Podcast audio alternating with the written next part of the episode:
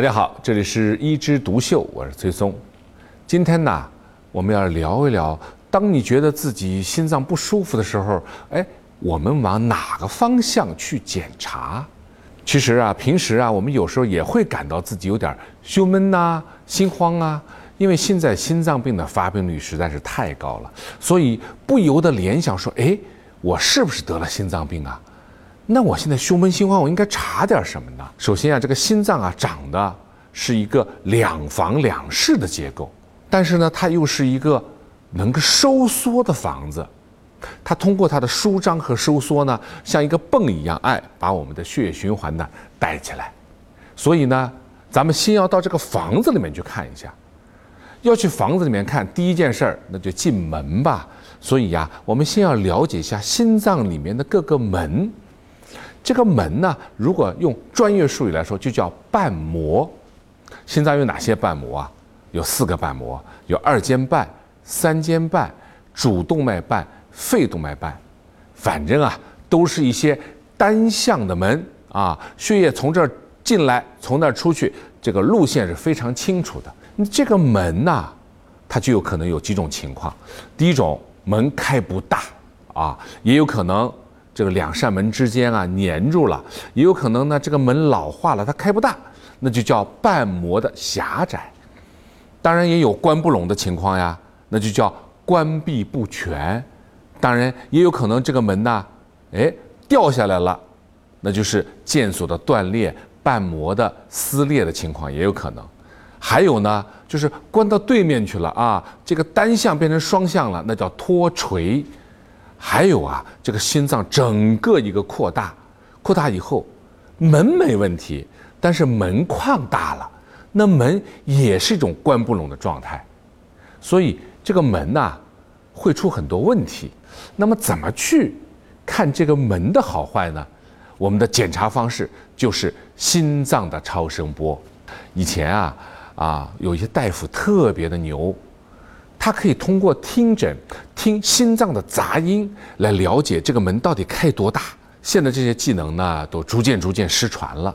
倒不是说现在的医生不努力，而是现在心脏的超声波越来越发达，我们不用去听诊来去猜，而是直接可以看，啊，测量面积有没有开大，有没有关拢，有没有狭窄，有没有关闭不全，有没有反流。那进了门以后，我们肯定四处张望啊，对不对？我们可以看看，哎，这个墙壁好不好？这两间房间当中的间隔好不好？你要知道，我们心脏左心房、左心室、右心房、右心室，它各是一个泵，所以它之间不能交通的。所以如果说墙壁上有个洞，房间隔有一个缺损，或者室间隔有个缺损的话，那血流啊就会。来回的流动，所以要看看墙壁有没有洞，也是很重要的。墙壁还有一个要看的地方，就是薄还是厚。你想啊，我们心脏如果是固定一个大小，如果墙壁很厚的话，那是不是房间就特别小啊？那么墙壁很厚，房间很小的情况下，会有两种情况。第一种叫肥厚型心肌病，就这个心肌啊，就是肥厚。啊，不管是墙壁外面的墙和里面的墙都很厚，那这种人呢，他心脏的收缩力是很好的，因为厚嘛，肌肉有力气嘛，但是他的舒张他扩张不了，他扩得再大的时候，这个房间还是很小，这也是一种问题，因为这样的话，他泵出去的血也不多，有时候会晕厥，乃至于猝死。还有呢，就是高血压，因为。我们外面的血管里的阻力太大，心脏这个泵要努力的把血泵出去，以至于让我们的肌肉越练越厚，心脏增厚啊，室间隔增厚也是看你的高血压有没有并发症的一个依据。那怎么去看这个房间墙壁厚不厚呢？还是看心脏的超声，一测量就行了。那看完了门，看完了墙壁以后，我们要看一下隐蔽工程啊。其实一个房间最关键是隐蔽工程。第一个水，我们房间里如果没有水管的话，那里面住着人是肯定是要渴死的，对吧？那对于一个心脏来说，他自己的心肌如果没有血管来供应他的血液，那他也是缺血的状态。其实看水管就是看供应心脏的那根冠状动脉好不好。那冠状动脉如果不好的话，它就会变狭窄，狭窄以后呢，供血不足，那么我们的整个的心脏就会失去它的很多的功能。那怎么看这个管道通不通畅呢？最直观的方法，那当然是到管道里面去看一下呀。我们叫冠状动脉造影，就是我们拿一根管子插到这个血管里面，打一点造影剂，显影一看，哎，血管通还不通畅？但是它是有创的检查呀，所以呢，我们在平时检查的时候，不会一下子就会上这种冠状动脉造影。那我们先做什么呢？先做心电图，在心电图上，如果看到你有心肌缺血，我们就可以推测，哎，你管子是不是有狭窄啊？但心电图有个缺点，它只能做即刻的情况。但你要知道，心脏缺血它有可能不是每时每刻都发生啊。它不发生的时候，你心电图不就做不出来了吗？哎，我们有一个负荷心电图，就叫运动平板啊、踏车呀，让心脏在负荷状态下。在它有一些压力的情况下，看看它会不会缺血。那当然，现在还有一种代替冠状动脉的一些检查的方法，叫做冠状动脉 CT 造影，简称冠脉 CTA。它就是用 CT 的方法打一些造影剂，让血管显影。虽然没有插进去看那么清楚，但是呢，可以做一个筛查，也是非常不错的检查。那看完了我们的血管，我们的隐蔽控制还有什么？就是电线呐。在大家在家里的时候，是不是遭遇过停电，啊，或者电灯点不亮，或者突然间低压特别大，风扇转得特别高的时候，这就是电活动的不正常。那人体要维持心脏的跳动，我们要有一个生物电。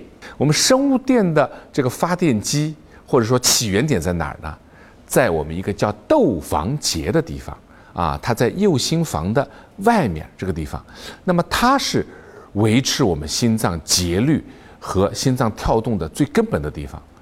它如果说快了，我们心脏就跳得快；这个地方如果跳得慢，心脏就跳得慢；这个地方如果停掉了，我们心脏也就可能停掉。所以检查窦房结的功能，哎，就能够知道我们心脏的这个整个一个的跳动会不会好。除了窦房结以外，那么它的电要传到心脏的各个地方。就好比说，外面有电，我客厅有灯，但是我卧室的灯灭了，也有可能是灯坏了，也有可能是电线不好，这就是传导的问题了。那传导电线怎么查呢？